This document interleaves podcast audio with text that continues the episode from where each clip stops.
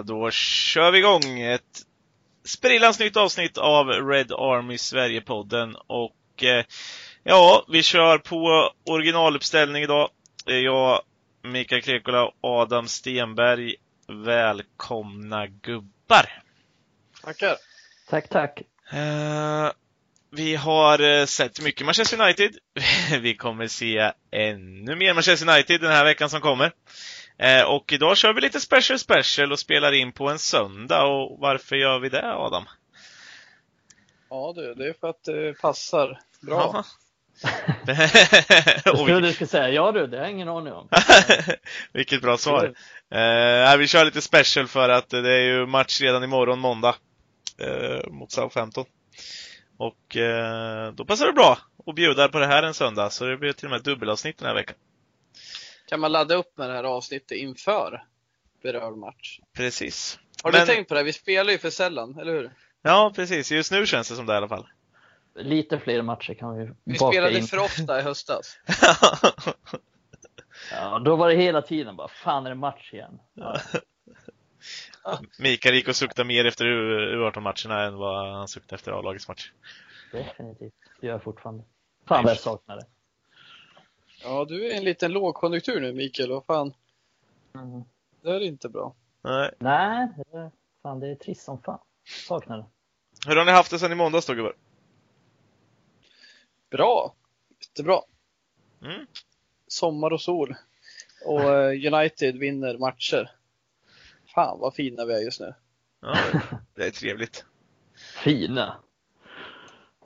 Ja, ja, sommar och sol. Är det verkligen sol? Ja, men det har varit lite sol i alla fall. Jag har till och med lyckats, eh, jag har hunnit med att komma femma i en golftävling till och med. Så att det, det är jag nöjd med. Vi har haft soligt den här helgen, men det var fan, det är sant. Du, du är, du är som Manchester United, du är nöjd med en femteplats. Ja, precis. ja. Ambitioner. Ambitionen där. Golfturneringen. Jag gillar Gareth, ja, det är väl bra Jonas? Jag gillar Gareth Bale som sitter och sover på bänken och spelar golf om dagen. Ja, vad stör det blir på att se honom alltså. Jag fattar det finns ungdomar som liksom växer upp och har honom som idol. Han beter sig som en jävla pajas. Ja. Ett jävla skämt han. Ja, tyvärr. Och jag, jag hade, fan, älskar honom en gång i tiden. Han har ju visat sitt rätta jag nu. Ja, ja. verkligen. Tyckte om honom så fan han slog igenom i Tottenham. Ja men han var ju sådär och det, det känns som att han liksom bar hela Wales på sina axlar och sådär nu. Och nu känns det som att han, han spelar lite i landslaget för att, för att vara snäll. mer jag vet inte fan alltså, han har blivit rätt dåligt behandlad av Real Madrid så det är väl ett statement. Tycker jag. Han visar mycket kärlek till Wales, om vi ska gå in på det här. Ja, men... Han eh... gjorde ju något statement när han spelade med Wales också. Han skrev på någonting på någon flagga, gjorde han något uttalande mot Real. Jag kommer inte ihåg vad det var, men det var ganska kul tyckte jag. Ja, det är ändå provocerande. Den gode Gareth. Uh, men... jag får ju spela djävulens advokat här nu när ni blir så arga på honom. Och Bale? Mm. Ja, vi får vara sura på Bale. Ja, jag har svårt att tro på honom alltså. Ja. Det har jag. Men det är ju lite sådär, alltså, det är ju inte en jättetrevlig situation det där, men jag tror vi hade varit rätt sura på Sanchez som hade gjort likadant. Även fast han citattecken blivit behandlad dåligt av klubben liksom. Det, det är också, man har ju sitt ansvar under kontraktstiden och allt är ju inte guld och gröna skogar liksom. Det gäller ju att kämpa för laget så länge man har kontrakt. Han är ju inte direkt utfryst av hela klubben. Men ja, det är en annan femma, det får vi ta i, i Wales-podden. i Wales eller Real Madrid-podden. Nej, Wales-podden, då ska vi snacka om Sam Vokes också, Hal Robson Canoe. Och Aaron Ramsey. Nej, inte honom. Jo. Han ska vi inte snacka om. Alla som bytt till Wales bara för att de ska få lite landslagspoäng. Ramsey, jävla Arsenal. Johnny Williams. Ja, Ram Ramsey har ju dissat United också. Så ja. Han är United-fan för övrigt. Mm. För alla er som inte visste. Nej, precis. Men, eh, ja, du pratar ju om det Adam. Eh, vi fortsätter vinna Manchester United. Eh, och om vi ska gå in på... 80 raka segern. Ja, det är sjukt. 80 matcher i rad. har slagit alla rekord som går att slå. Uh, nej, men däremot... det i tre säsonger. Däremot så var det ju fjärde raka segern med uh, tre mål eller fler. Och det är första laget som lyckas med det i Premier League. eh, mm. någonsin. Alltid något. Det, det, där är ju fan fränt och det trodde jag att någon hade slagit rätt nyligen. Typ att City de senaste åren ja. som gör mycket. Känns som att City tar det varje säsong. Det är kanske inte, de har ju alltid någon plump där kanske. Ja. Men vi har, vi har ju liksom 17 raka matcher i alla tävlingar. Jag tycker just att höra 10 raka i Premier League utan seger, eller utan förlust. det tycker jag är riktigt starkt. Och blanda in alla kupper och sådär, det är ju bra liksom. Ja. Men ju längre den här sviten blir och när det bara är Premier League i princip, det är mäktigt. Och vi gör det mot olika typer av lag. Och nu mot Villa, det var ju hyfsat likt mycket av det vi mött tidigare. Absolut. Och, äh, det är fortfarande en cool grej. Jag tycker att det var, jag vet att jag skrev det i gruppen till er, att jag ja, äntligen slog ett rekord och då var Mikael snabbt på mig och sa att vi slår rekord hela tiden. Eh, oftast dock har de ju varit negativa de sista åren. Det här var ju ett ganska positivt rekord, eh, om man säger så.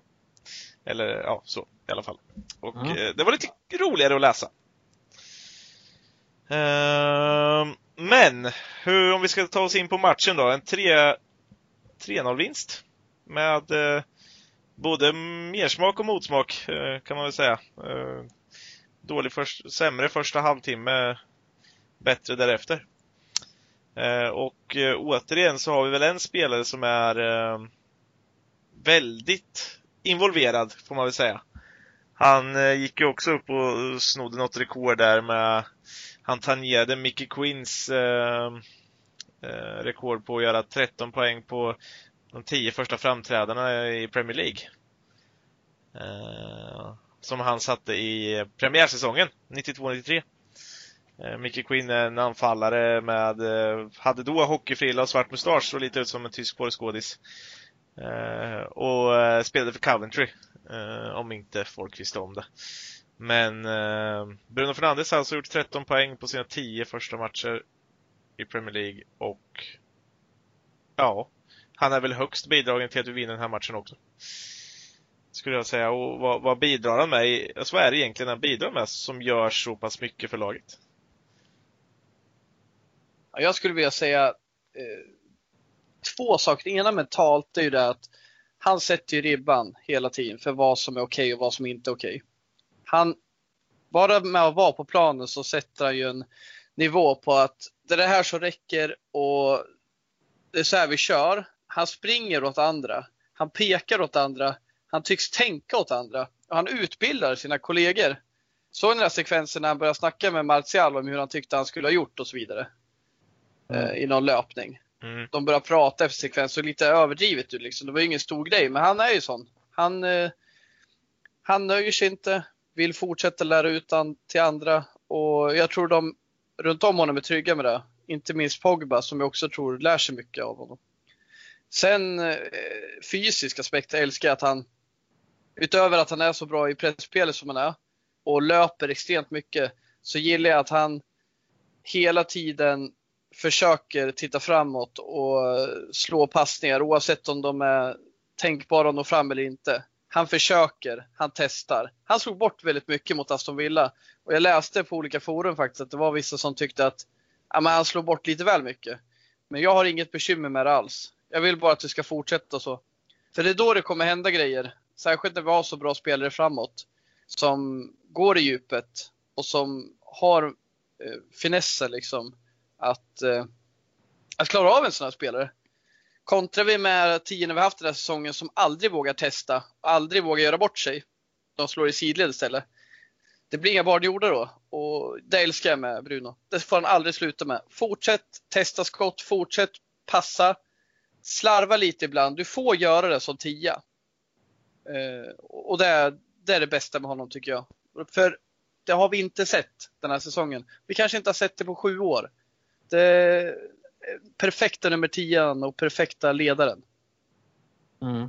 Och, och, och, nej, jag håller med. Det, jag kan bara instämma i det. Eh, det som är intressant också, det är det hur mycket han springer. Han är ju nummer 10, men ibland han, eh, helt plötsligt ser man ner honom som vänsterback nästan. Sen, eh, det var mot Norwich i kuppen tror jag, det är typ så 117 minuten. Så var han nere och täckte, alltså han var nere och täckte en boll som gick till inspark. Eh, så att han är verkligen överallt och han är en sån spelare som han vill vara involverad, han vill spela framåt, han vill, han vill vara där det händer och han är där det händer. Eh, vad sa du, 13 poäng på 10 matcher. Mm. Det är helt sjukt egentligen. Eh, jag trodde så här i början, de tre, fyra första matcherna, tänkte jag ja, men det är en så här klassisk effekt. Han kommer in och är spelsugen och, och, och bidrar med det. Men han har ju verkligen fortsatt med det. Ja, men de fortsätter ju bara att trilla in. Ja, precis. Inne på tionde matchen nu och fortsätter göra poäng. Även om många har varit på fasta situationer nu. Men ändå, han är där det händer. Han spelar fram och han bidrar till farligheter hela tiden. Så... Men jag håller med Adam också att det, det mest är mentalat. Hur han har kommit in i, i laget och fått någon så här, ja, men en Cantona-effekt egentligen. eh, På United. Så att det, det är svårt att vara missnöjd med honom. Han är, och sen hur förbannad han blev också när han blev utbytt. Ja, men sånt gillar vi Eh, att se. så det, precis, och Martial blev ju också det. Mm. Så att det smittar ju av sig lite. Jag tror inte Martial hade blivit lika förbannad för några månader sedan. Då hade han blivit nöjd när han blev utbytt. Skönt att slippa vara här. Nej men så där är det ju lite. Jag, alltså jag gillar, alltså jag gillar det här med Bruno och just att det, det behöver inte alltid vara de här supersvåra poängen heller. Men han är alltid där och inblandad på något sätt. Ja men den här när han på något sätt sträcker sig och bara petar vidare till, eh, till Greenwood som dunkar in den mot eh, matchen innan mot Det var mot Bournemouth. Bournemouth ja. Eh, Det är ju ingen svår assist. Nej. Så sett. Eh, Men kanske ingen men- slump att han står den heller. Nej, precis. Att han är där liksom. Han Exakt. är, det är han som är där.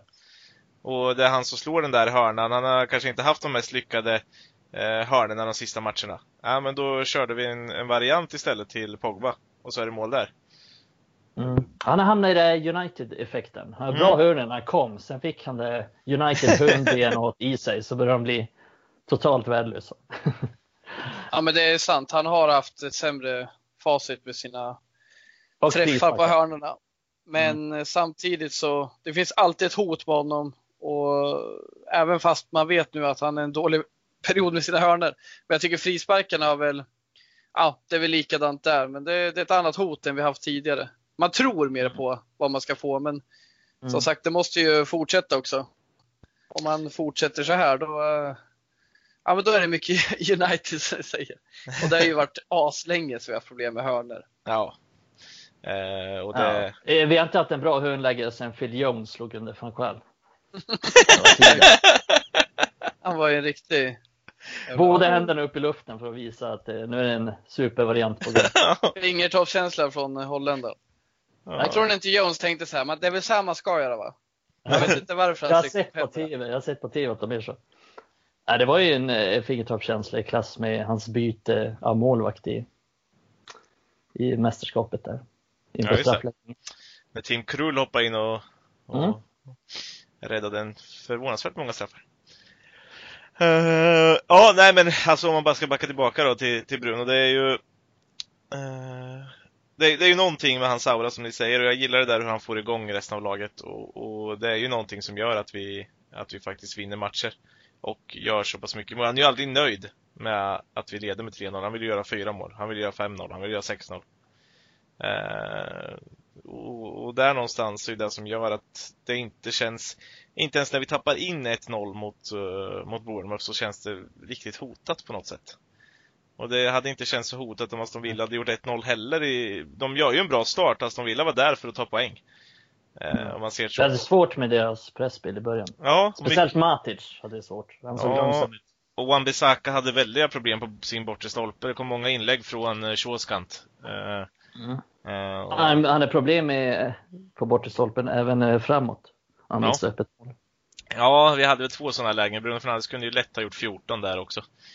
Eh, han är ju helt fri på straffpunkten med den nicken och träffar den i och för sig rätt bra, men ja. Det är många spelare som inte kommer upp i nivå den här matchen och en Ja. av dem är ju framförallt eh, Wan-Bissaka. Mm.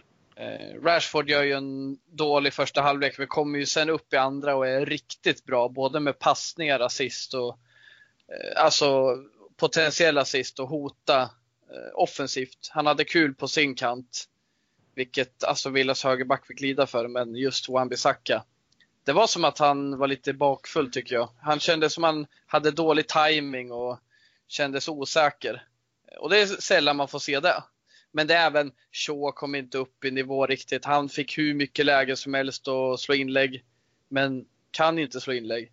Och det är väldigt många eh, som helt enkelt har en halv match och ändå vinner vi med 3-0. Det är styrka alltså. Det är sån jävla styrka. För jag tycker ingen av dem centralt gör en mästerlig match heller. Pogba är ju bäst centralt. Pogba och Greenwood är väl eh, bäst i matchen i min mening, men, men ändå vinner vi. Vi gör ingen bländande match och det, det gör mig jävligt trygg. För en sån här match, då hade vi kunnat haft svårt att vinna. Och det sa vi väl nyligen med om någon annan match. Att typ Norwich, den hade vi inte vunnit i höstas. Vi, det, mm. det, det, är någonting också mentalt där med att jag tror inte motståndare känner Klockan är 85 minuter, då vill de nästan bara att matchen ska vara över. Men i, i höstas, då hade det stått 1-0 då. Då hade tränarna stått och piskat på på, kan, på sidan där och sagt att fan kämpa, kämpa nu, vi, vi kan vinna där. Men det gör man inte nu, man börjar titta på nästa match tror jag. Det är såklart, det är ju för att det också står 3-0, men att skulle det stå 1-0 i den här matchen så hade man fortfarande tyckt det var jobbigt. Vi, ja, men oavsett, vi, vi ser till att det inte står 1-0 med fem minuter kvar. Och det är mycket mentalt i det där. Absolut. Uh, och den mentala har ju svängt över någonstans för att det syntes ju på spelarna hur jobbigt de tyckte det var. Precis som du pratade om när det stod 1-0 den tid, under den perioden. Samtidigt som nu så känns det som att man fortsätter leka istället. Och vi, vi gör fem byten och byter in spelare bara för att de typ ska få spela och så spelar vi av matchen. Gjort fem byten i varenda match tror jag. Mm. Det är som sagt mer än vad Sean Dyche på hela året. Ja, det är det fan. Åh, oh, herregud. Eh, men. Eh, jag tänkte på när du ändå nämnde Rashford där. Eh, vi har ju mm. bett om lite frågor idag och eh, vi gillade en så pass mycket att vi tar med, honom, tar med den redan här. Eh, Stefan Lundström skrev om, om Rashfords roll när han kommer i form igen. Och just det här med intåget av Bruno och Masons genombrott nu när han har gjort det så pass bra när han är startspelare. Eh, och att han då hamnar lite i skymundan plus att han kanske själv inte är i form då. Eh, men vi vet ju att han säger också det att vi vet att det var han som bar oss under de tidigare månaderna och innan han var skadad och allting sånt så var ju det våran stöttespelare. Eh, och, mm. och Bruno har ju varit ute och hyllat honom precis eh, och lite sådana där saker. Eh, och, och egentligen då, vad, vad det, det, är ju en, om jag bara får säga mitt första då, Marcus Rashford har ju testats något enormt den här säsongen. Han har varit med och fått ta den där bärande rollen egentligen från start. Eh, vilket han inte haft innan. Det var i år han skulle börja leverera och han har levererat. Han har varit med om kanske sin allvarligaste skada i karriären. Eh, och blir borta på grund av den då. Eh, räddas lite utav ett uppehåll i serien så han ändå får med att spela. Eh, och sen när han kommer tillbaka och inte är i form så har vi en ett par andra spelare som har tagit över de här, den här ryggsäcken lite från honom. eller åtminstone delat ut stenarna lite mer. Och det är ju ännu ett test för honom att se om han kan backa från den där rollen han hade lite och fortsätta leverera ändå. Mm. Nej, nej, det är intressant. Mm. Eh, det är typ, jag tänker nog nästan nu när du säger att han är en, han, han, jag tror att han trivs med att vara den stora stjärnan som han var innan. Även om det inte gick särskilt bra för laget så tror jag att han trivs väldigt bra med att vara eh, huvudpersonen framåt. Och eh, ja, det kanske han är till viss del fortfarande, men inte på samma sätt i alla fall. Eh, så det är lite intressant och jag tycker, ja som sagt, dålig första halvlek nu senast mot Villa, men rätt bra andra halvlek och ganska intressant också för att tidigare tycker jag att han har varit mycket, han får bollen, han försöker utmana, han skjuter. Men nu är han, eh, jag tycker han spelar på ett annat sätt nu efter uppehållet. Och det kan man se på statistiken också, att det är bara Kevin De Bruyne som har slagit fler, fler passningar, alltså korrekta passningar in i straffområdet, utanför, utanför straffområdet, in i straffområdet. Eh, så att han har bättrat på sitt kombinationsspel. Och vi såg, eh, det var rätt många gånger han serverade Shaw just inne i straffområdet. Men hans sista boll räckte inte till. Eh, sen har han ju också framspelningen till Van Bissaka som missar upp ett mål. Sen har han, eh, han har en assist i matchen. Eh, och han har, om man kollar på de här fem matcherna efter uppehållet så har han tre assist på de matcherna. Tre assist på fem matcher. Och innan uppehållet så hade han sex assist på 32 matcher. Så att eh, det är verkligen någonting han har utvecklat, att han, han bidrar med, med ett helt annat hot. Och Solskjaer snackade om det, eh, Solskjaer fick frågan om det på, på presskonferensen och då sa han någonting i stil med att han, att han är väldigt nöjd med honom, att han, att han har liksom varierat sitt spel på ett helt annat sätt, att han ställer mer frågor till försvarare med, med hans löpningar in bakom och hans passningsspel in i, in i straffområdet. Och han slår fler passningar och skjuter mindre. Och, och, så att han har eh, adderat någonting känner jag faktiskt.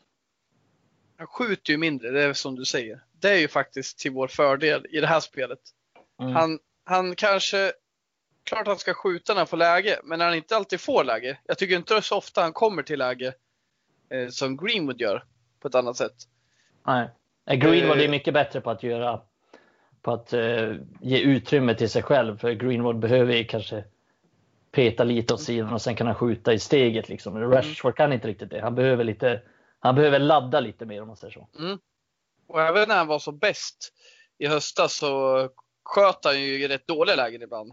Mm. För att han kände att det var han som skulle avgöra matcherna och så. Men nu ja, jag, så... tror, jag tror han skjuter, förlåt, men jag tror han skjuter mest i hela Premier League innan uppehållet. Ja, eh, I alla fall topp tre tror jag att han var. Ja, nej, men jag tror att han var topp tre i hela Premier League med ja. flest skott. Ja, det kan jag tänka mig. Och just att uh, kan det generera att han istället försöker länkspela, assistera Shaw och så vidare. Det har ju kanske inte gett honom ett mer ett sken av att vara en stjärna, men samtidigt kanske mer lagspelare och kanske viktigare ändå på lång sikt. Mm. För det han gjorde som stjärna i höstas var ju extremt viktigt för oss på kort sikt, men i det här spelet vi spelar nu, då vill man ju att han och, Mason är med i länkspel och kommer till läge och avslutar. Men tills dess är de ju en del av uppspelsfasen liksom. Och där Rashford gjort för så. Han skulle ju kunna varit eh, en världsstjärna nu om han bara kunde slå inlägg. Han har ju haft så mycket möjligheter. Och han har ju mm. fått leverera lägen så han kunde ha gjort mål med. Men den andra femma, det är inte Rashford som ligger bakom. Mm. Men att eh, där finns en bra kemi där.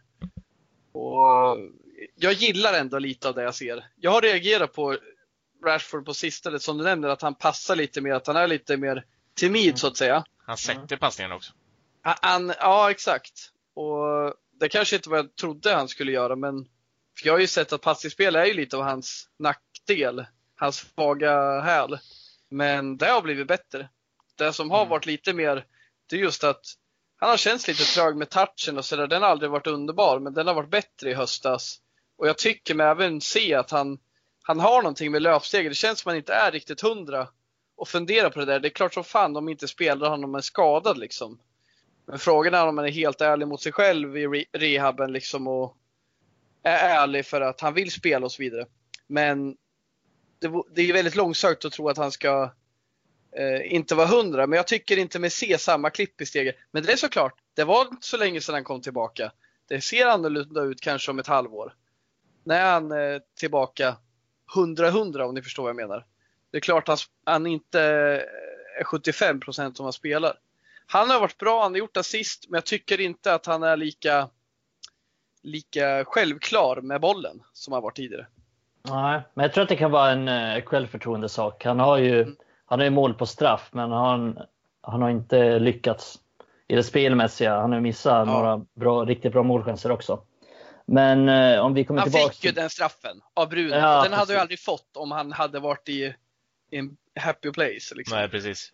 Ja, ja, men vet fan alltså. Solskjaer snackar ju mycket om att de ska alternera kring straffskytten och sen får vi väl se. Om det är en Champions League-final så tror jag att Bruno tar det, men Eh, Rashford skulle ju ta den andra mot Spurs faktiskt.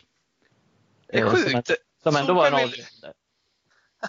Fortsätt, vad sa du? Eh, som ändå var en avgörande straff. Liksom. Det var ju ja. precis på slutet och slog 1-1. Så att, han har ju uppenbarligen förtroende för de båda, att de sköter det själv.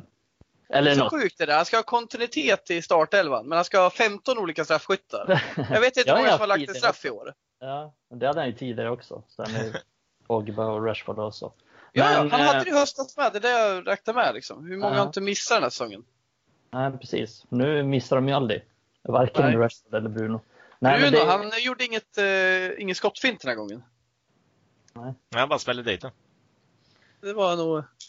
Han gör nog det när han ser att målvakten vet att han kommer... Så här målvakt som står kvar. Mm. Mm. Pepe Reina. Ja. det, Eh, Pepe Reina är ju natu- notorisk eh, bra. En naturlig målvakt. Naturlig. med naturlig hårväxt. Naturlig, naturlig hårväxt. Eh, nej, Ja. men jag, jag vill bara backa lite till det här med passningsspelet, för jag var eh, faktiskt också, tyckte jag sett så mycket mer utav honom. Just de här bollarna i djupet i Shaw och, och de här andra bollarna hittade in till Martial så många gånger. Jag var inne Ja, han har bra samarbete med Martial. Ja, men de har ju faktiskt gillat varandra hela året kan jag tycka sådär. Och jag gillar det här att det har varit ännu mer positionsbyten dem emellan. Uh, jag tittade lite på några heatmaps bara sådär över Martial och, och, och Rashford. Eh, och tittade över de här matcherna som har varit nu. Eh, Och eh, om man jämför dem med eh, ja, nå- några matcher i november, december där som jag tittade på så är det väldigt tydligt att de har väldigt mycket mer det är klart att Martial är mer centralt, eh, men han är väldigt mycket mer ute till vänster nu också. Eftersom Mm. han byter position ibland med Rashford. Eh, Mm. och, Nej, det har jag också och, märkt och. Rashford är inne mer centralt också. Eh, Rashford var i och för sig ganska mycket centralt innan också, men då var han väldigt mycket utanför, precis utanför straffområdet.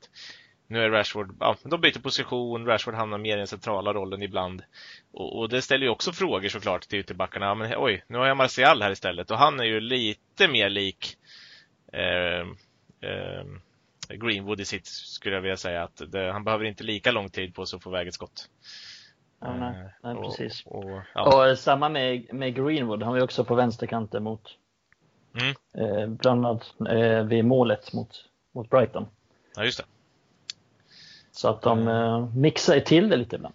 Precis. Jag, jag tycker det är intressant det där med Martial som ni nämner. Jag tror inte det är någon slump. Eh, Jag upplever som att Martial inte hade lika lätt att få de där bollarna av Rashford i eh, tidigare säsongen. Jag tyckte att Håller med. Martial, Martial fick lägen till att göra, göra mål, men det var sällan för att, för att han och Rashford liksom länkas bra. Ibland gjorde de det, men det känns som det är väldigt ofta nu, typ vart varje match. Mm. Och Mycket jag tror, jag tror att någonstans har Martial vaknat till liv också. Han har varit skitbra. Rör sig mer i straffområdet, rör sig mer överlag. Och då kommer spelarna tröttna i straffområdet och han kommer få en lucka att ta emot bollen. För tidigare har han kanske inte varit lika rapp och då haft backen i arslet när han väl ska ta emot den. Sen tror jag också det här med att när vi kör där, den formation vi gör nu, där Pogba kliver upp mer när vi trycker ner deras backlinje, så har de ett annat fokus eh, på våra offensiva spelare än de hade tidigare. Förut så var det egentligen bara tian som var hotade av mittfältarna. Nu kliver Pogba upp också och det finns liksom, det går inte att ha bara koll på Martial, men så var det faktiskt en gång i tiden. Och jag har varit väldigt kritisk mot Martial, men om man tänker på hur jävla risiga vi har varit och hur lätt det har varit att försvara mot United, så är det egentligen bara Martial och Rashford, kanske James då, som man behövt oroa sig för. Nu är det fan två, tre spelare till. Så där tycker jag det är kul att se ett resultat där. Och Mm. jät- jättetrevligt att se Rashford slå in de här till Martial. Vi har sett det flera gånger nu de senaste veckorna. Precis. Och ibland får tillbaka den och de är ju nära. Alltså det är flera gånger där han så här, är en halvtaskig touch bara ifrån att de får ett sådär friläget. Eh, Och, och vi vet ju hur bra Marcel är på att avsluta på små ytor också, för den delen. Absolut, det här fina när han gör sitt hattrick, den här när Ja. han chippar den sista, det är ju en bra den passningen får han inte av Rashford i höst. Nej. Så där har han verkligen utvecklats. Den är extremt pre- precis. Och vet du vad det bästa är? Berätta. Det bästa är att det kommer komma mer från det. Det kommer Mm. bara bli bättre också. Eh, Jag ser, ja, det är stor skillnad som ni säger och det är så kul att se dem tillsammans. Ja. Och, och Greenwood är den mixen av Pogba och Bruno. Eh, fan, det är en, United har inte haft så här bra offensiv sedan Fergus dagar. Nej, precis. Visst är det någonting, visst är det någonting så här. Man, man får ju typ någon form av euforisk känsla när man sitter och pratar om Uniteds offensiv nu för tiden. Ja, ja. Något som jag inte haft Mm. på, på år och dagar alltså. Det här är, det är ju inte, ja, senast kanske var Fergie och lite när jag såg eh, Adnan Januzaj slå igenom. Då var jag väl lite halv euforisk. Tyckte han var väldigt Ja, bra när han slog igenom till exempel. Mm. Men, Mm. men det, det är ju typ de där få grejerna. Sen har man bara haft så här stunder, alltså jag kommer ihåg Angel Di Marias lobb och sådär. Ja, eh, mm. ja men det var ju så här, ja, fasen vad snyggt det var och briljant spel och mm. sådär. Men här har vi det konsekvent. Och man kan prata ja. om ett anfallsspel som faktiskt ger en hopp. Ja. Uh, ja men precis, det är som, som du nämnde Adam, på vissa forum så fick Bruno lite kritik. Och ändå så gjorde han typ 1 plus 1 i matchen. så att det, det säger det mesta. Jag, alltså jag, förstår, jag förstår frustrationen från vissa när man ser att han liksom, alltså bara slår bort bollar. Så, men vad slarvigt, vi kunde gjort mål där och gjort mål där. Jag vill se till helheten. Utan de här chanspassningarna han slår, då skulle vi inte ens göra hälften av målen. Så viktigt är det. Mm, nej, de, som slår, de som slår bort flest passningar, det är ju kreativa spelare. Det är liksom Vil, Wilfried Zaha som slår eh, som ja. tappar mest boll och slår bort flest bollar i Premier League. Det är ju så. Ja. Det är offensiva spelare. Det är, de måste få misslyckas. Så Precis. länge de inte gör det på egen plan halva. Men det, det gör de ju sällan. Får vi säga att det är en fortsatt trevlig liksom eh... En trevlig klubb att spöa på. Precis, och eh, det är trevligt att se Manchester United spela den här typen av fotboll. Eh, och vi får hoppas att det fortsätter när vi eh, går över och ska se lite vad vi har att ställas inför nästa vecka.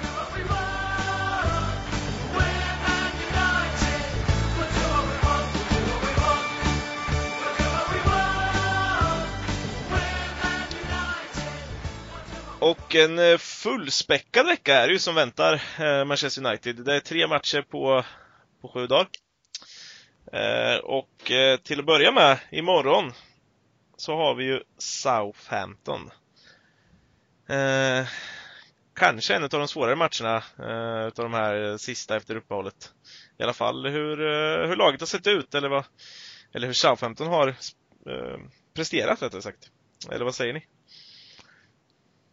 Ja, men hade vi mött dem i liksom vid årsskiftet där i, i vintras, då hade jag nog inte riktigt varit så orolig, även fast vi var rätt dåliga då. Men mm. som det ser ut nu, ja, men vi är jävligt bra och vi ska kunna klara vilket lag som helst med den här formen. Men det här är lite annorlunda än där vi har mött uh, på senare tid. De har verkligen kommit igång Southampton och har en bra form. Och de, de spelar på ett sätt som kanske inte, eller det gynnar inte riktigt oss just nu. Vi har mycket bollinnehav och vi kommer onekligen föra bollinnehav även i denna match för Southampton vill inte hålla i bollen och det kommer vi bli varse om eh, måndag kväll. De, eh, jag tycker så här, det finns inte så jävla hög höjd i laget. Det, varken någon av försvararna eller mittfältarna håller högsta klass i Premier League men formmässigt gör Danny Ingstad deras anfallare som har gjort 19 mål hittills denna säsong och är en bra anfallare. Jag har svårt att tro att han gör en liknande säsong nästa upplaga. Men där är väl deras höjd. Men, men det är som kollektiv jag skulle vilja hålla fram dem. Mm. De kommer då... sätta en hög press på oss och de kommer att jobba hårt. Och det är inte riktigt som Brighton. Det är inte riktigt som Bournemouth. Det här är något extra och de har en god form nu. Eh, och vi, ja, de har vunnit tio matcher eh, på typ eh, sex månader. Och det är bättre än till exempel både Leicester och Tottenham och så vidare. Mm. Man är väl någon slags Jürgen Klopp wannabe, en av hans lärjungar. Ja, precis. Så att jag tror att Ole benämner det som tysk rock'n'roll fotboll. Ja, det sa han ju på presskonferensen. Det... Ja, precis. Det är ett äckligt det... uttryck om den här fotbollen. ja, det är, så här, det, är, det är Klopp som har sagt det, rock'n'roll. Ja, nej, men det, det, är väl lite så. Uh, jag tycker, det som jag tänker på Southampton, att de har ingen riktigt svag punkt. Alltså, när jag tänker på Burnley, då tänker jag ändå på typ Phil Bardsley som ytterback som mm. inte är särskilt bra. Men jag tycker inte Southampton är särskilt dåliga någonstans. Det är väl Möjligen att Alex McCarthy i målet är halvsvag ibland. Men annars tycker jag att de är rätt, rätt så stabila och det är deras resultat visar på. Och de är ju faktiskt det fjärde bästa bortalaget i hela Premier League. Det är bara City, Chelsea och Liverpool som är bättre. Eh, så att de trivs på bortaplan och som du nämnde också Adam, det är en korrekt analys. De trivs när de får ställa om. Och... Så det är väl därför de är bra på bortaplan också. De är inte lika lyckosamma hemma. Nej. Eh, så nej, det kommer bli, bli, en, det kommer bli en tuff match. Jag, jag är nöjd med 1-0 vinst så att säga. Mm. Eh, nu är det bara att ta den jävla vinsten. Ja, men de har ju... Jag, jag, jag håller med dig helt och hållet. Där. Det, det, det är en match där vårt försvar kommer få liksom, ja, bekänna färg igen ordentligt, skulle jag gissa på. Det kommer bli omställningar, de kommer komma där eh, försvaret troligtvis kommer bli lite utlämnat. Eh, och då gäller det att se det där. Då får vi inte, får vi inte göra som Maguire de Gia mot uh, Bournemouth. Alltså sådana misstag. Det, det, det, kommer ju inte kunna få hända. Uh, för då blir vi straffade, helt enkelt. Jag håller med. Alltså, både vårt försvar och vårt, vårt centrala mittfält kommer få bekänna färg i den här matchen på ett annat sätt vi gjort de senaste fem matcherna. Uh, det bästa laget vi mött hittills, eller de bästa är ju Sheffield United och Tottenham. Men i de berörda matcherna som det blev, vi blev inte riktigt utsatta på centralt mittfält. Eh, varken då mot Tottenham, när vi hade McTominay och var det Matic då med? Matic hoppade in mot Tottenham. Ja, det var, ja, var, det, var det McTominay och Fred då? Ja, det var det. Ja. Och då Pogba, Matic som vi hade mot Sheffield United. Men i den här matchen tror jag att dels så kommer vi, de kommer hota på ett annat sätt i djupet än vi varit med om tidigare. Även fast vi har mött lag som testat oss i djupet så har vi inte blivit testade tillräckligt. Men på centralt mittfält framför allt. Jag ser en utmaning här, det är att som det såg ut mot Aston Villa så hade vi ett trögt bolltempo i mångt och mycket. Du nämnde det förut Mikael att Matic hade svårt med deras press. Mm. Om vi säger då att Matic får lite svårt med deras press i den här matchen och inte Pogba är med. De ska ändå utgöra tryggheten centralt. Då får vi det tufft, för de här kommer hugga på ordentligt centralt och de kommer vara fula i sitt spel. Ja. För det är vad som krävs om de ska återerövra boll mot ett bättre lag. Så det gäller att vi verkligen har ett högt bolltempo, inte dra ner på tempot. Vi ska inte liksom måla in oss i några hörn, alltså, som man lätt gör när man trallar runt det lite. Och är det så, testa lite längre, men håll inte boll inom laget för, när vi är lågt ner i planen, håll den inte inom laget för länge. Slå den gärna tidigt när vi tar över bollen, hitta Bruno eller ut på ytorna. För det kommer komma ytor. Den här Southampton backlinjen är lite komponerad för att klara av ett högre ställd backlinje. Bednarek, Stevens, inga high aces liksom. Men de har, de klarar att göra det. Och det är samma med alltså Cedric Suarez, jag fattar inte varför han skulle lämna Southampton. Men det har inte blivit sämre med det här Tottenham-lånet de har i Walker Peters. Mycket märklig utlåning av Suarez till Arsenal. Mm, jag fattar den inte riktigt. Det var ju en av de kuggarna, men uppenbarligen så han kom väl inte riktigt överens kanske med tränaren och hur de ville spela eller något. Det kan vi bara gissa oss till, men jag tycker att det finns ingen riktigt svag del i den här backlinjen Eh, och däremot svagheten, det är väl det kollektiva, att de kommer trycka upp sitt lag högt och vi kommer få ytor. Och det passar oss där vi får. Men då måste vi också inte kladda för mycket på bollen och faktiskt nyttja ytorna som kommer. Och då gäller det att agera tidigt när vi återerövrar bollen. Inte börja köra något bollinnehavsriktat fotboll för tidigt, tycker jag. Sen kommer vi trycka ner dem när vi har fått bollen inom laget och de börjar backa hem. Då är det en annan femma. Då kommer vi behöva tralla runt. Och det gör vi bra tycker jag. Men när vi har bollen lågt ner i plan, då kommer Southampton eh, ha kul. Precis. De, De har... vunnit mot uh, Leicester, City, uh, Tottenham och Chelsea. De senaste sex månaderna. Mm. Och jag har inte tittat närmare på det, men det är som du säger Micke, det här med bortaresultatet, det, det stämmer ju säkert där med. Många har ju säkert varit matcher där motståndarna uppenbarligen är det så, men att motståndarna har mycket bollinnehav för att de är på hemmaplan. Och det passar Southampton. Mm. Starka lag det är som att, eh, precis, det var ju rätt nyligen, nyligt de slog City. Och då utspelade sig matchen så. Såklart, City hade mycket ja. boll och de ställde om. Och de vann ju med 1-0, även om City borde ha vunnit den matchen. Men, men ändå, de vann med 1-0, det är ett faktum. Och det, ja, det kan ju bli lite knepigt, men den där matchen United ska vinna tycker jag. Och, men eh, lite orolig för mittfältet där, för både Matic och Pogba tappade boll mot Villa i farliga lägen. Och Southampton har lite mer kvalitet än, än Villa och vi blev även lite straffade mot Bournemouth. Mm. Eh, så jag tycker Southampton har mer kvalitet än dem också. Så att eh, det gäller att vara mer noggranna där på mittfältet. För det har varit lite slarvigt på sistone. Ja, Eh, för vi tar väl för givet att det blir, det blir samma det blir samma lag tror jag. Det blir exakt samma lag. Det blir förmodligen exakt samma lag och det blir en liknande spelupplägg att vi kommer vilja ha mycket boll. Vi kommer Mm. behöva ha mycket boll. Och det är intressant därför vi har levt med Matic Pogba nu länge och det har funkat jävligt bra. Mm. Men det blir intressant att se hur stadiga de kan vara i sådana här matcher. Mm. Jag Ja, tycker för- som för- sagt det är ett stort prov där.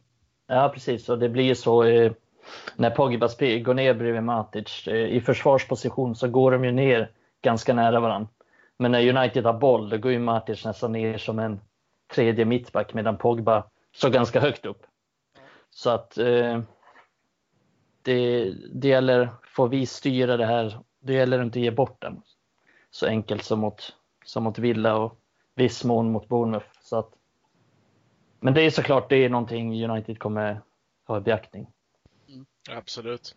Sen är det så här, jag vill ändå, man, man måste ju ändå säga att till skillnad från många av de andra lagen så är väl Southampton ett lag som har fler spelare med några med spetsegenskaper också. Alltså så. Eh, nu kommer vi möta... Ward Prowse är ju alltid mål mot United på frispark. Mm. Och han är ju där, det, han har ju, det är kanske det enda han har också. Men han har ju en jävla gyllene fot. Den där ungen. Mm. Och de eh, eh, Det känns ju alltid farligt om han skulle få bollen. Och sen så har de ju seriens argaste spelare också. I Pierre-Emil Höjberg. Alltså han är ju alltid arg. Det går inte att titta på honom utan att han är arg.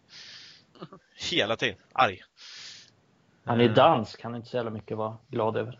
Nej, precis. Det är ingen som förstår han, det är därför han är arg.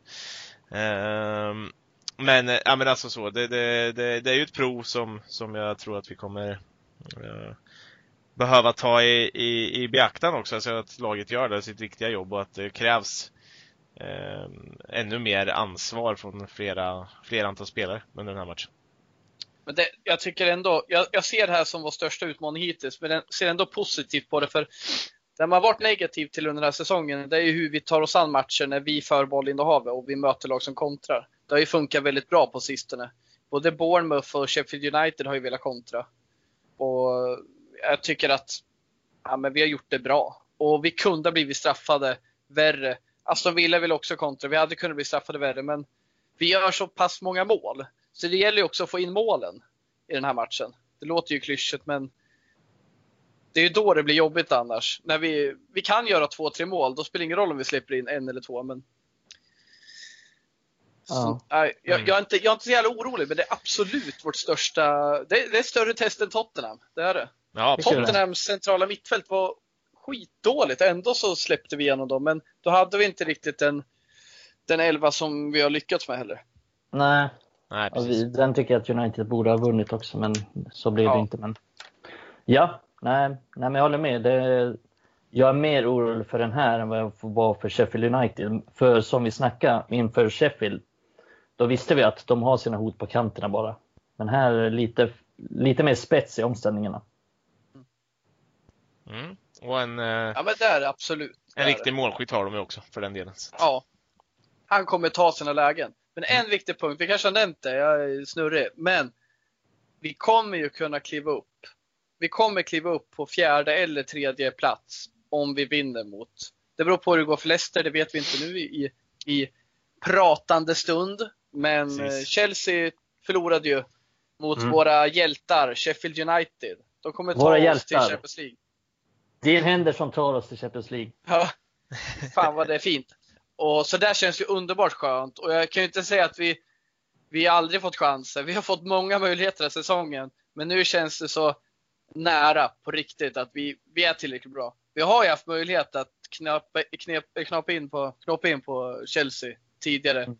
Till och med om dem. Men vi har inte haft, kom, vi har inte haft nivån liksom. Men nu har vi det. Nu väntar vi bara på misstaget och det kom. Så vi får ju se hur det går för Leicester ikväll då. Men Mm. det visar sig imorgon när ni har lyssnat på det här. Precis. Eller ikväll, eller ikväll när ni lyssnar på det. Men man kan väl säga så i alla fall att United har det i egna händer. Och, Ja, och vid den här vinsten, om vi vinner mot C15 så ser det riktigt, riktigt bra ut. precis. Och eh, det är ju så att vi, ja, Chelsea var vi tvungna, för att gå om dem var ju de tvungna att göra något, eh, något sjabbel och det gjorde de ju. Eh, Leicester kun- kunde vi ju gå om genom att vi möter dem sista omgången. Så att, eh, ja, vi får se helt enkelt. Men eh, Mm. det, det blir en match att se fram emot eh, helt enkelt på imorgon. Klockan Nio. nio är det imorgon. 21.15. Nej, 21.00 är det imorgon. Fan också! Är det 21.00? Det är tidig match. Tidig match! Ja, precis. Nu för tiden, en tidig match. Men på torsdag är det 21.15. Mm. När vi Är det? möter Crystal Palace på Enö Östgötska. Eh, har vi något kort att säga om Crystal Palace-matchen också? Ja, det har vi. Något Mm. väldigt kort. Och det är att det är ju liksom, vi möter ett lag där som inte har särskilt mycket att spela för. Eh, mer än sin, vad ska man säga, plats i tabellen. Det låter väl diffust, men de är inte hotade av nedflyttning. Och där har de egentligen aldrig varit den här säsongen. För de har legat där i mitten och de har haft såväl trygga händer som oambitiösa händer i Roy Hodgsons styre. Men de här har ju fem raka förluster. Eh, Det är inte särskilt kul nu att heja på Palace, släpper in en massa mål. Vilket de inte gjort den här säsongen. Så där ser jag som ingen stor utmaning. Palace tappade vi poäng mot senast vi mötte dem. Det var ju då som Ayew gjorde mål på friläge efter att Lindelöf Mm. eh, missat ett, eh, en nickduell. Och de Gea Men- handleder en gång till. Men det här är en match precis som Villa, att jag kände bara, nej men fan, vi, vi ska, det ska, inget ska stoppa oss i den här matchen. Sen får vi se hur det ser ut efter om eh, Pogba och Bruno har krockat i någon träning innan den här matchen. Ja. Men tills vi vet det, så, så Ja. det känns som en jävla säker seger och eh, ja, Palace är inte så jävla bra, men, men vi får se. Det, Nej, de har ju Benteke avstängd. Så Mm. då saknar de en, de har ingen naturlig striker då. Tror jag. Men eh, jag, jag misstänker att, de, att han nog hade varit bänkat ändå. De hade säkert spelat med typ Jordan Ayew som central tänkte och, säga, det är väl Ayew och som Townsend och, och Sa på kanten ändå för att de vill kontra mer i den matchen. Men ändå, ett alternativ mindre. Det är väl bra. Mm. ja, Och eh, en spelare som inte kan mobba eh, Lindelöf i luften. Han blir Nej, mobbad men- av Jordan Ayew ändå. Ja men precis, han hade problem med Jordan Ayew och tänk, kan man tänka sig vad han kunde ha haft med, med Benteke. Ehm, I det här fallet. Men men. Uh, Men då har vi Maggan Maguire där. Precis. Aggan. Nej, Mm. där ska vi verkligen hämta in tre poäng. Och, Ja. Mm. Eh, och sen är det FA-cup eh, på, på söndagen. Men det får vi väl säga på återseende om, eller på återhörande om just den biten. Mm. Eh, men vi, vi gjorde ju en till grej inför idag som vi gör ibland sådär när vi känner för det. Och det var väl att slänga ut ett eh, inlägg om, eh, om frågor. Och, och lite frågor har vi fått. härligt. Mm, Alltid precis. Ja, det är alltid kul. De dyker upp lite titt som tätt där och till och med rullat in några under inspelningsfasen här. Så att eh, folk är på tå. Ni kan, ni kan ju alltid fråga oss, alltså när som helst. Bara skriv ett meddelande på Twitter eller Instagram eller Facebook. Det är många som gör det redan, men tänk så att alla andra vet också. Exakt, och vi tar det alltid i beaktning och vi pratar om det och sen eh, så får ni oftast ut någonting utav det i alla fall. Eh, vi ska se, men vi börjar väl med någon fråga här tänker jag. Eh, och eh, ja, eh, varför inte fortsätta på Stefan, Stefan Lundströms spår? Eh, han som eh, inte bara ställde en fråga utan till och med tre. Så, så intresserad var han och det tycker vi om. Eh, Men vi har redan avhandlat en av dem som sagt då och eh, tar nästa. Det är angående spelare i klubben som även är fans. Hur mycket extra ger det för en spelare som även bryr sig om klubben på ett mer personligt plan, exempel Rashford eller Galo eh, eller Henderson och Liverpool här, eh, skriver han. Finns det någon negativ aspekt i det? Adam? Adam, Adam, vad tycker du är negativt? Ja, jag tycker det bara är negativt Vakna när de egna produkter. Nej, jag tycker väl att jag ser väldigt, jag ser väl eh, till stor del positiva grejer med det. Så är det ju. Det är ju verkligen sådana man kan luta sig på när vissa andra legoknektar går och... Hej till det. Ja, men gå till mamma så får du glass. Så, ja, bra. Gå till mamma så får du glass. Nej, ja men, gå och lägg dig. Gå och lägg dig! Till hjärtat.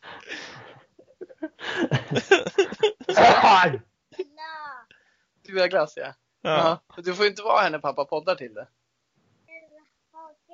Ja. Det här är en blå. Ja, till det går ut. Eller- Ja.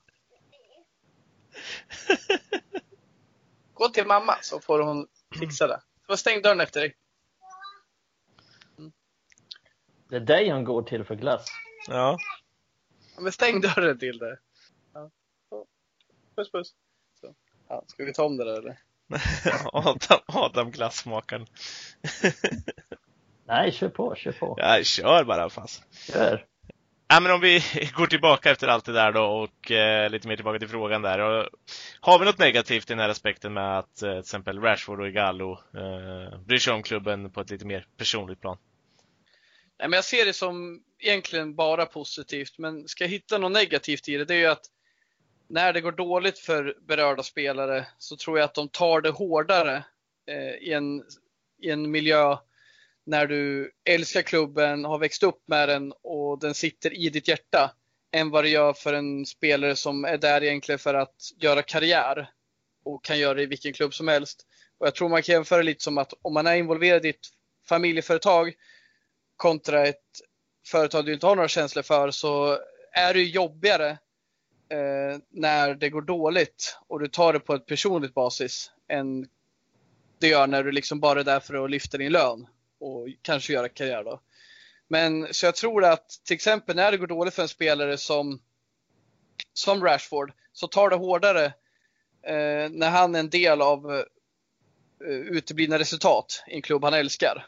Och jag tror det kan vara svårare att komma tillbaka om du inte är som Rashford som har det här lilla extra och är ett, en wonderkid liksom. Men jag tror att det är många spelare som har fallit ur ramen, kanske lite i onödan om ni förstår mig rätt för att den har så mycket känslor för klubben.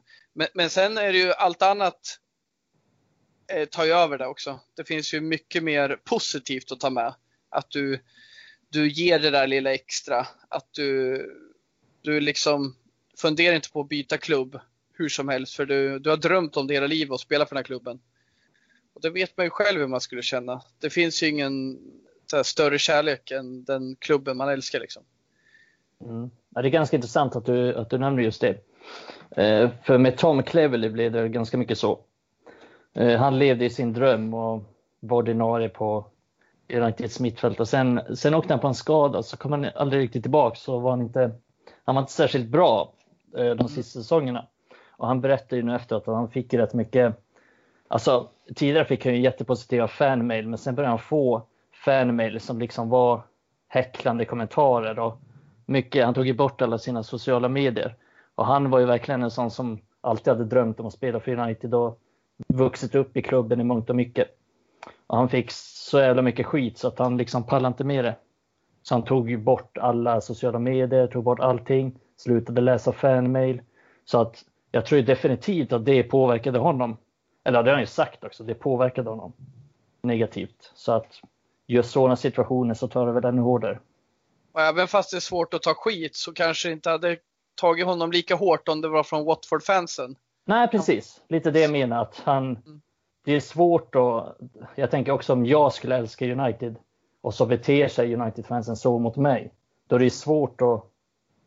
Det är svårt att köpa det på något sätt. Då får man en bitter eftersmak bara.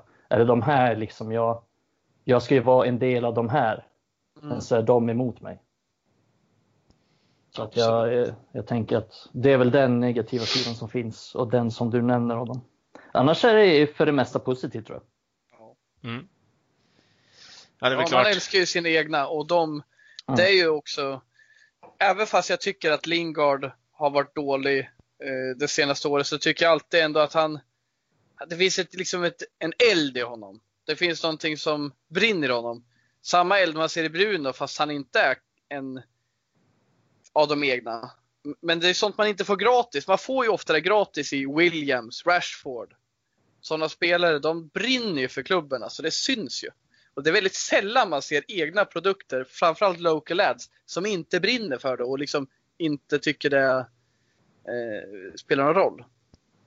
Nej. Eh, sen har det väl varit lite lite där vi, vi pratade om, vet jag när vi pratade om Brandon Williams.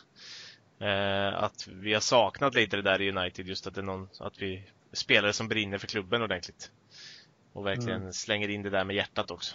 Eh, så just i Mm. nuläget så passar det väldigt bra in i ett Manchester United. Ja, han är ju verkligen en sån som spelar med hjärtat utanpå. Mm. Utanpå tröja. Det är ju mer till hans personlighet också tror jag. Precisely. Ja, eh, next question. På bra engelska. Eh, Johan Lindholm Eliasson eh, ställer den här till dig Mikael, får vi se om du kan svara på den. Tycker Jaså? fortfarande illa om Ed Woodward och Glazers och så vidare. Ser inte så mycket chans emot dem nu när vind, vi, vinden, vinden börjar vända. Eh, det är definitivt kritik mot Glazer fortfarande och folk, inklusive jag och ni också, vet jag, hatar Glazers och tycker att de ska bort från klubben. Anledningen till att det inte är så stora protester nu och så mycket kritik nu, det är helt enkelt för att det går bra. Eh, när det går dåligt, då är det enklare att gå den vägen och då blir missnöjet större. När, så länge det går bra så kan man på något sätt fokusera på det som går bra och inte kolla på det negativa. Men som i höstas när det gick väldigt dåligt, då, då blir missnöjet större och protesterna större. Så att det, det är av den anledningen. Eh, hatet är fortfarande starkt, men det fokuseras inte på det på samma sätt när det går bra. Och eh, med de avslutningsorden egentligen från eh, Mikael Krekula så kan vi väl lika gärna ta och avrunda det här känner jag. En eh, återigen eh, trevlig stund med mina två vänner på andra sidan eh, lurarna här. Eh, tack så mycket Mikael och eh, tack Adam. Tack! Tack själv. Trevlig stund. Eh, och eh, som jag alltid rabblar upp, eh, glöm inte att följa oss på Instagram, Facebook, Twitter. Eh, glöm inte att och likea på Spotify och följ även där så att ni får upp det och Acast, iTunes podcaster, vad ni än lyssnar på. Eh, vi tycker om er, hoppas ni tycker om oss, eh, så hörs vi nästa gång. Bye bye!